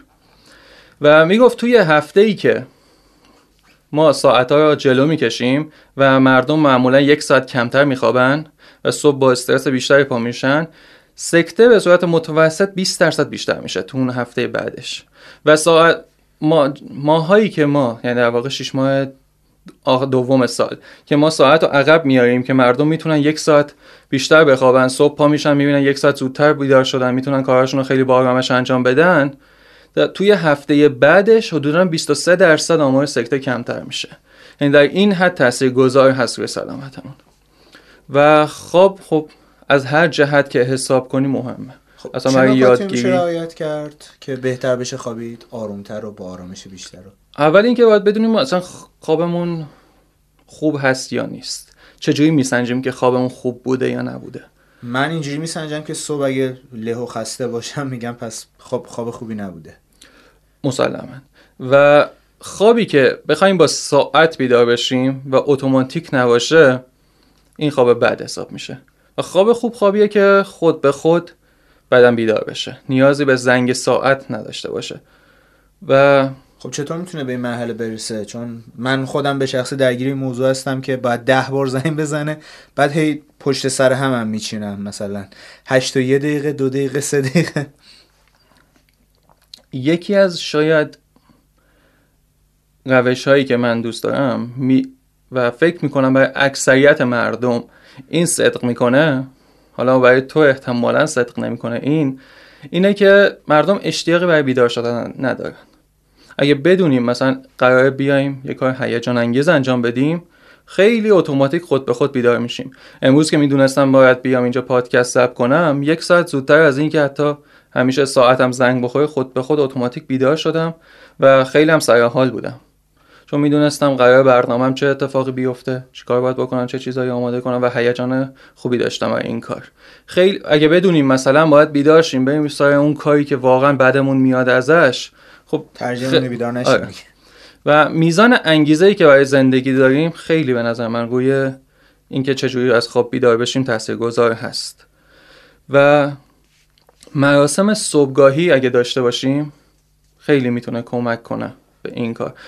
که بدونیم مثلا الان من بیدار میشم اول یه لیوان آب می‌خوریم یه برنامه ریزی داشته باشیم برای خودمون. یه روتینی که آره یه روتینی. اول مثلا 15 دقیقه 5 دقیقه 15 زیاده. توی سکوت مثلا سعی می‌کنم باشم. بعدش سعی می‌کنم آهنگای فیوریتمو گوش بدم. بعدش مثلا این کار 5 دقیقه ورزش انجام میدم بعد یه دوش می‌گیرم. و این به نظر من خیلی کمک می‌کنه و اینکه و انصافا هم زمان کمی می‌گیره. یعنی کل این حالا روتینه حالا روتینه آدم مختلف که متفاوته. ولی کلا این مراسم داشتنه زمان خیلی زیادی هم از آدم نمی‌گیره دیگه. حالا مدیتیشن نماز نمی‌دونم مثلا سکوت آب خوردن صبحونه خو یا هر چیزی شبیه به این خیلی زمان زیادی از ما نمی‌گیره. و عملا اگر انجامش نمیدیم انگار که داریم یه چیزی از خودمون دریغ می‌کنیم دیگه. خیلی هم اگه زمان بگیره باز میارزه. خیلی چیز مهمه. نه آخه چون می‌دونم که خیلی ولی واقعا نمی... آره. اون چیزی که گفتی آره خیلی زمان نمی‌بره مثلا 5 6 تا کار می‌خوایم انجام بدیم آره. هر کدوم 5 دقیقه هم زمان بگیره چیز خاصی زمان. زیادی از ما نمی‌گیرن. خودت روتین چجوریه به ترتیب؟ خودم سعی می‌کنم اکثر روزها حالا وقتی بیدار میشم خیلی وقتا با موسیقی من کلا خیلی بیش از حد عاشق موسیقی هم روزی سه چهار ساعت رو مطلقا به موسیقی میگذرونم. اول موسیقی بعد معمولا پاتوقم یوتیوبه. یه چیز آموزشی یا یه چیز انگیزشی. حتما یه پنج دقیقه در دقیقه یه رب توی یوتیوب میگذره. و اگه یوتیوب حالا نباشه که 90 درصد هست سعی می‌کنم یه کتابی اگه یه پروژه داشته باشم مثلا دارم یه کتابی رو تموم می‌کنم سعی می‌کنم اونو بذارم تو اولویت اول روزم. 15 دقیقه اول روز حتما به اون باشه. و اولین چیز قهوه است برای من. یعنی بیدار میشم. اولین کاری که می‌کنم قهوه می‌ذارم می‌خورم. بعدش هم که همون یوتیوب یا یه چیز آموزشی. بعدش سعی می‌کنم در حد مثلا سی ثانیه یک دقیقه همون ورزش های قدرتی که گفتم انجام بدم. یک دقیقه شنا مثلا رفتن خیلی خیلی به اینکه گردش خونگاه بیفته توی بدن خیلی تا کمک می‌کنه. خب اعتقاد اینه که چند ساعت باید خوابید؟ برای آدم های متفاوت کاملا متفاوته. الان مثلا ایلون ماسک 4 5 ساعت میخوابه کاملا اوکیه. که من ایلون ماسک رو مثال زدم چون آدمایی با پرفورمنس با عملکرد خیلی بالایی ه- محسوب میشن حالا توی دید خودم. یا از اون و مثلا مدیر آمازون مثلا 8 9 ساعت حتما میخوابه. کاملا بستگی داره آدم چقدر در طی روز انرژی مصرف می‌کنه و مخصوصا کار ذهنی. آدمایی که کار ذهنی زیادتری انجام میدن نیاز به خواب بیشتری دارن. ولی آدم های باهوشتر نیاز به خواب کمتر دارن و این جالبه. چون مسیرهای عصبی خیلی بیشتری توی ذهنشون هست تمام کارا خیلی ساده تر بدون اینکه انرژی بیشتری مصرف بشه تمام توسط مغزشون انجام میشه و نیاز به خواب خیلی کمتری دارن. یکی از باورهایی که خودت داری فکر کنم اینه که برای خیلی چیزا حالا یکیش می‌تونه کاهش وزن باشه. یعنی هر مسئله توی زندگی. ما خیلی نیاز نداریم که اراده زیادی خرج کنیم. این باور مشترک منم هست. مثلا برای خیلی از عادت ها خب الان روش های علمی اومده که به ما نشون میده که فرایند کار کردن یه عادت چیه. یه سری چیزا رو تغییر میدی میشه تغییرش داد تا یه حد زیادی. فکر کنم اینه دیگه نظرت با من هم نظر باشه که خیلی اراده نمیشه زیاد خرج کرد. زور الکی زد که یه چیزی تغییر داد. کلا به نظر من حالا به اراده و زور و اینجور چیزا نیست و اگه هم تلاشی انجام میشه من تلاشا رو دو دسته می‌کنم. تلاشایی که باعث بهبود خودمون میشن تلاشایی که باعث میشن ما باهوشتر بشیم تلاشایی که مثلا کمک می‌کنن ما بهتر در مورد یه چیزی فکر کنیم یا نه تلاشایی که مثلا طرف یه یه کاری رو داره 20 بار 20 ساله داره انجام میده. اون تلاشای دسته اول مهمن که باعث میشن ما خودمون آدم بهتری بشیم. ولی به تلاش های دسته دوم خیلی اعتقادی ندارم. خیلی چیزا میشه خیلی راحت یاد گرفت و انجام داد. واقعا به نظر من اگه کاری سخته داریم اشتباهش انجام میدیم. حتما روش پیدا میشن که راه درست صد رو درصد، صد درصد. بعضی وقتا نباید می‌دونید دیگه مدل حالا این پادکست نمیشه نشون داد. ولی میگن قاشقا مثلا از جلو ببری تا دهنت اینکه ببری از پشت کلت بچرخونی بخوای مثلا غذا رو بخوری خب فکر کنم الان خیلی از نکات و روش ها در حد همین مثلا دوبار پیچوندن دست دور سر و غذا خوردنن. تا اینکه ما باید بگردیم دنبال روش های ساده تر و اینکه یه جمله است من خیلی خوشم میاد میگه آدمای تنبل خیلی آدمای موفقین به خاطر اینکه همیشه ساده ترین راهو پیدا می‌کنن. حتی این در تعریف تنبلی باز نیست دیگه چون طرفی که میگرده راهو پیدا می‌کنه نمیشه بهش آدم تنبل لقب داد. من تقریبا چندین ماه پیش یه همچین پست نوشته بودم که آدم هر کاری می‌خواد انجام بده و سعی کنه پروفشنال انجام بده. این الان مثالی که توی اون پست زده بودم در مورد بازی تخت است تخت نرد. خیلی ها الان مثلا حالا مثال نزنم ولی خب از دوستای خودم سال هاست دارن بازی می‌کنن و شاید هیچ پیشرفتی توی مثلا تخت نرد نداشتن. ولی خیلی راحت میشه سرچ کرد تو اینترنت. کتاب های بکگامان استراتژیس هست که خیلی راحت میشه یه سری فرمول های ریاضی و یه سری احتمالات آماری رو یاد گرفت که کلا یادگیری شاید دو ساعت هم طول نمی‌کشه. و توی 95 درصد اوقات همیشه برنده مطلق تمام بازی ها شد. و خیلی ها وقت نمی‌ذارن هیچ وقت برای اینکه یه کاری رو حرفه‌ای انجام بدن و سالها دارن سعی می‌کنن با دانشی که خودشون دارن و دانشی که بدون فکر کردن صرفا تکرار تکرار تکرار اونو انجام بدن. یا زیر همون پست نوشته بودم خیلی ها 20 سال بقالن یا یه شغلی دارن ولی تا حالا فکر نکردن که چجوری میشه ارتقا بدن. یا بقال خوب. و اتفاقا یه نفر اومد توی پست زیر پست نوشت که مثلا چجوری یه بقال می‌تونه حالا مثلا خیلی خوب بفروشه و فلان و به ایمان چه ربطی داشت اصلا به این موضوع.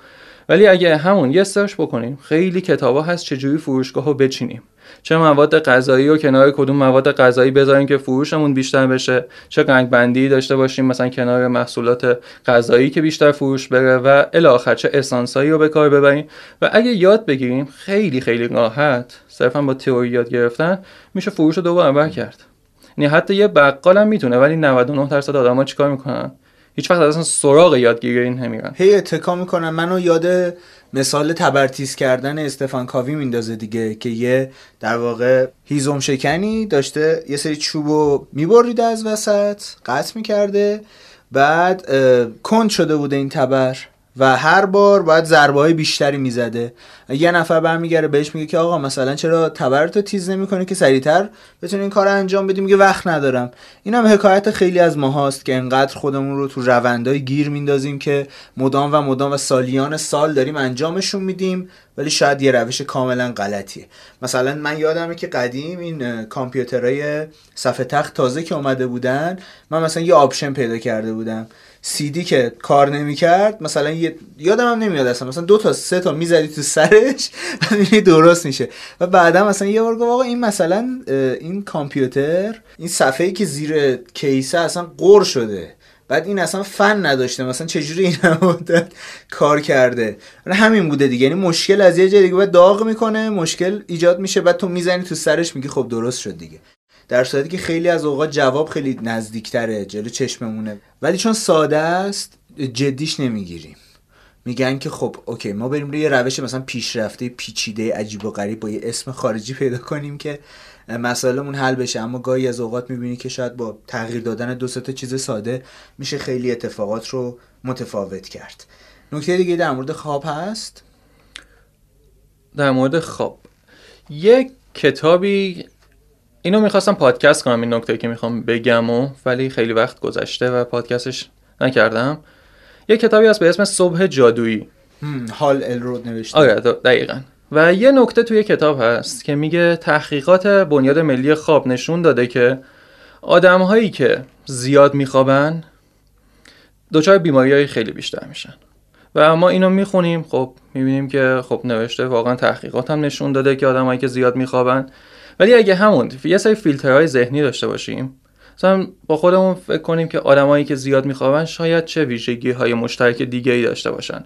معمولا آدمایی که افسردگی دارن خیلی میخوابن. آدمایی که انگیزه نسبت به زندگی ندارن زیاد میخوابن. یا آدمایی که ضعیفترن از لحاظ جسمی زیاد میخوابن.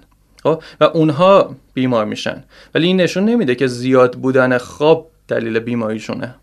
اگه برگردیم یه مثال نقض بخوایم پیدا کنیم به زمانی که لامپ اختراع نشده بود مردم خیلی خیلی سالمتر از الان بودن و خیلی متوسط. ده 11 ساعت روزی میخوابیدن چون توا تاریک می‌شد آره. تا خورشید یه سری بخوره. کتاب های موفقیت هست مثل همین کتاب صبح جادویی و خیلی چیزهای دیگه که سعی می‌کنن ارزش خواب رو کمتر کنن و مثاله و تحقیقات هم میارن و من یه جمله دارم که میگم آمار هیچ وقت دروغ نمیگن ولی دروغگوها از آمار استفاده می‌کنن دقیقا همینه که ما باید خیلی مواظب باشیم که این آماری که استفاده میشه آیا درسته و برای اثبات چه چیزی داره اس- استفاده میشه اون آمار.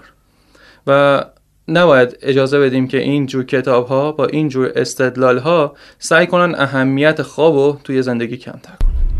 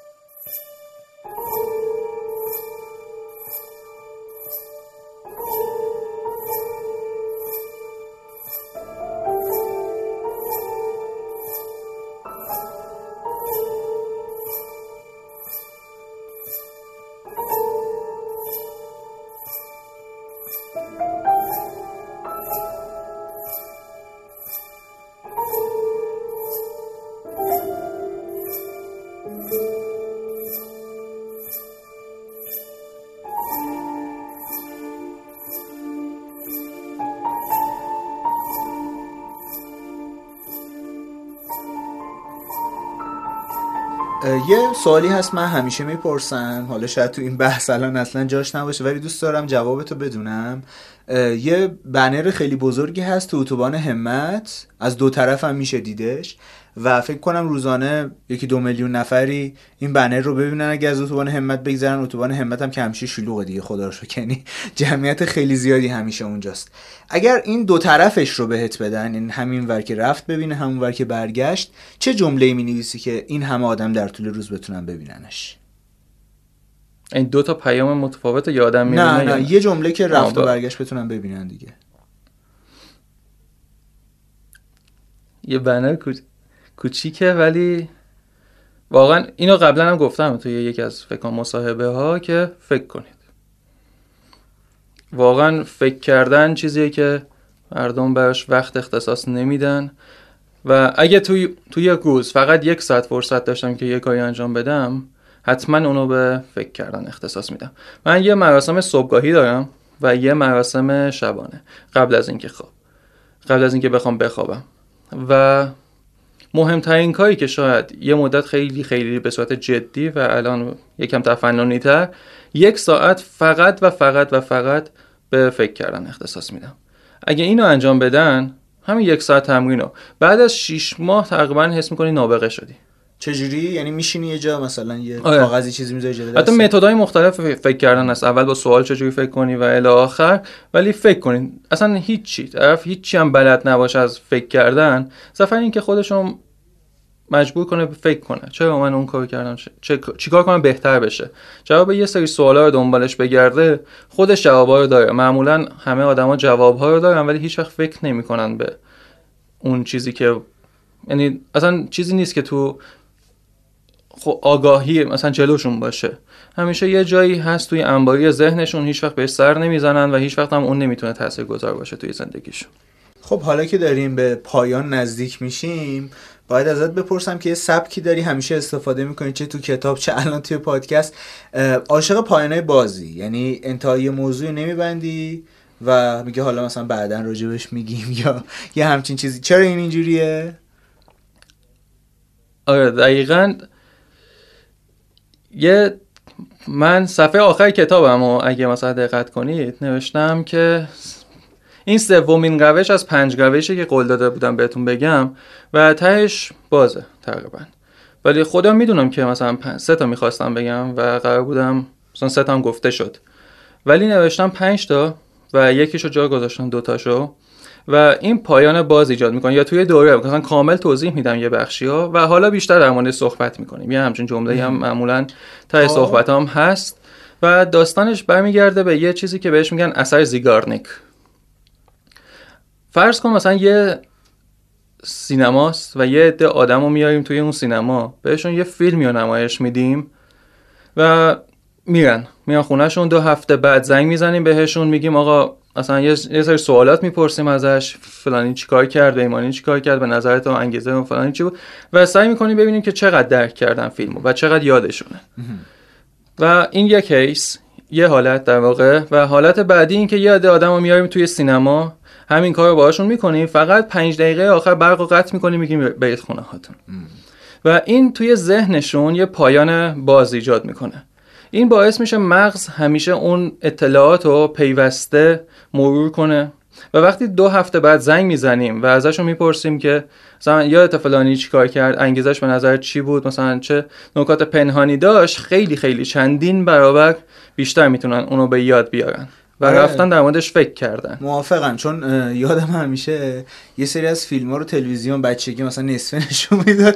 یهو قطع می‌کرد بعد مثلا سالها تو دنبال اون فیلم بودی بری پیداش کنی ببینی بعد بعدا نگاه می‌کردی بود حالا همچین فیلم خاصی هم نبود. مثلا من پنج سال دنبال دیدن این فیلمم و همیشه همه این نکاتش هم توی ذهنمه. پس- الان اسقر فرادی هم که اسکار برنده میشه معروفه به پایانهای باز. آره.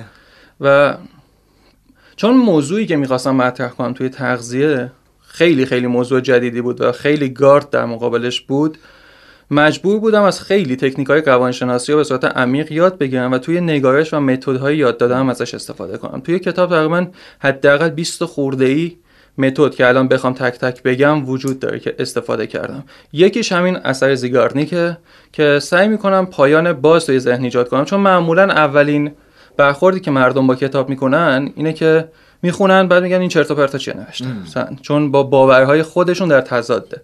حتی سعی کردم این اتفاق نیفته و الان تقریبا خیلی کم میفته ولی باز هستن.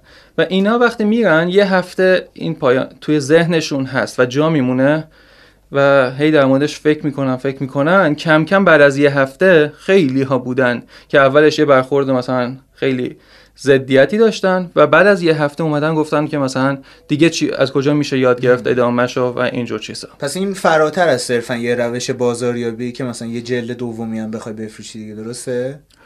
مسلما بیشتر. بعد و دو تا روش دیگه رو کلا هیچ جا دیگه نگفتی؟ اون دوتایی که مونده بود از اون پنج تا؟ نه در واقع سه تاست. نمی‌کنه، تاست. آره. گفتی پنج تا که من معمولا مثلا توی دوره در مورد آب مثلا یا در مورد مغز کامل توضیح میدم. و بعدش میگم حالا بیشتر در موردش حرف می‌زنه یه اینجوری پایان این باز جمله آره. ذهن آماده می‌کنه که اون نکات رو مرور کنه دیگه. نمیبنده پرونده شد از لحاظ روانشناسی این تکنیک خیلی قدرتمنده توی آموزش و یکی از بهترین تکنیک های آموزشیه. اصلا اگه ما می‌خوایم مثلا یه توی کنکور خوندن اصلا فرقی نمی‌کنه. من یادگیریم اینجوریه که همیشه سعی می‌کنم از مبحثی که مثلا باید بخونم مثلا الان یه کتاب دارم می‌خونم. یه فصلشو خوندم. یه جمله یا دو جمله از فصل بعدی هم بخونم. که این پروندهش توی ذهن من باز بمونه که بعدا این بره فکر کنه مغزم خود به خود اتوماتیک وقت به صورت ناخودآگاه. و وقتی میام بخونم اون مبحث ها ذهن من کاملا با اون مبحث عجین تر بشه. البته یه نکته هم بگم که این پایانهای باز یکی از معضلات زندگی مدرنه. که نباید اجازه بدیم ذهنمون خیلی درگیر پایانهای باز غیر کاربردی بشه. مثلا چه یه اسمس برامون میاد که باید قبض و پرداخت کنیم. اینو مثلا برای چهارشنبه است و توی ذهنمون مدام نگهش میداریم و پروندهش بازه. یا خیلی کارهایی که انجام میدیم توی روز 24 ساعته همیشه توی ذهنمون پروندهش بازه. و باعث استرس خیلی زیاده توی زندگی میشه. باعث میشه مغزمون خیلی خیلی کنتر بتونه کار کنه و عملکردمون کمتر بشه. و یکی از بهترین ترفنده اینه که هرگز نذاریم پایان باز توی زندگیمون باشه و بنویسیم. همیشه من یه کاغذ دارم کنارم. این یکی از بخشای خیلی خیلی خیلی مهم زندگی منه.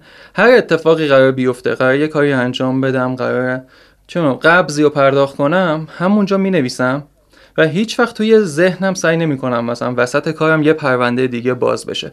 اینو می نویسم بعدا مثلا شب جنبندی می کنم یا بعدا سر فرصت در موردش فکر می کنم و هیچ وقت چیزهایی که هنوز موعدش نرسیده نمی‌ذارم توی ذهنم پرونده باز باشه فعلا میبندمش تا سر فرصت مثلا میگم چهارشنبه باید این پرونده باز بشه. مثلا دوباره حالا میریم سر اون فکر کردن در مورد اون موضوع. مرسی ممنونم. اگه مخاطبینمون بخوام با در ارتباط باشن چه طریقی رو پیشنهاد می‌کنی؟ اگر از طریق اینستاگرام هستن پیج مدرسه فیتنس. spellشو میگی؟ حتی تگ که می‌کنیم سخته آره، سخته. spellش یه ذره سخته مدرسه خیلی نرمال. و فیتنس هم که دوتا s ـه اونم نرمال. اوکی حتما تگ و اینا رو و انجام اگه توی اینستاگرام هم توی تلگرام هم هستن با همین و توی سایتمون هم که مدرسه فیتنس dot ir هستش. تمام اسمت هم که سرچ کنن صد درصد سایت آره. اینا میان دیگه. بسیار هم عالی. خیلی ممنونم که امروز در کنارمون بودی و خیلی نکات جذابی با هم دیگه مرور کردیم و اگر صحبت پایینی داری نکته مونده که به نظرت من نپرسیدم می‌تونی بگی. ممنون از دعوتت. امیدوارم کاربردی بوده باشه برای مخاطبات. و همون داستان کامنت رو اگه دوباره می‌خواین یادآوری کنیم. آره حتما خاطرتون باشه که اگر علاقه دارید کتاب پایان افسانه کالری ها رو بخونید می‌تونید زیر پستی که مربوط به این اپیزود هست کامنت بذارید و این کتاب رو با قیمت هزار تومن در واقع خرید بخرید و حالا هزینه ارسالش رو هم بپردازید و تقدیمتون خواهد شد. البته پیجت هم می‌خوای بگو؟ اگه پیج من هم که آره حتما. پیج من هم که علی یکانی با دو تا I علی که عادیه یکانی هم اولش با Y شروع میشه آخرش هم دو تا I داره. البته خود علی یکانی هم که سرچ کنید خب اولین نتیجه تو اینستاگرام هست. و ممنونم ازت که در کنارم بودی و ممنون از مخاطب عزیزی که یک ساعت و نیم تقریبا با ما بود. با ما این بحث رو جلو اومد شنید و همه با هم دیگه نکات بیشتری رو مرور کردیم و یاد گرفتیم. شما اپیزود سی و دوم از بهترین خودت شو رو شنیدید. ما رو می‌تونید از شبکه های اجتماعیمون مثل اینستاگرام و تلگرام دنبال کنید یا توی اپ های پادگیر مثل Castbox ما رو بشنوید یا توی اپلیکیشن های داخلی مثل شنوتو و تهران پادکست. شما رو خدای بزرگ میسپارم و تا اپیزود بعدی و گفتگوی دیگه خدایا رو نگهدارتون.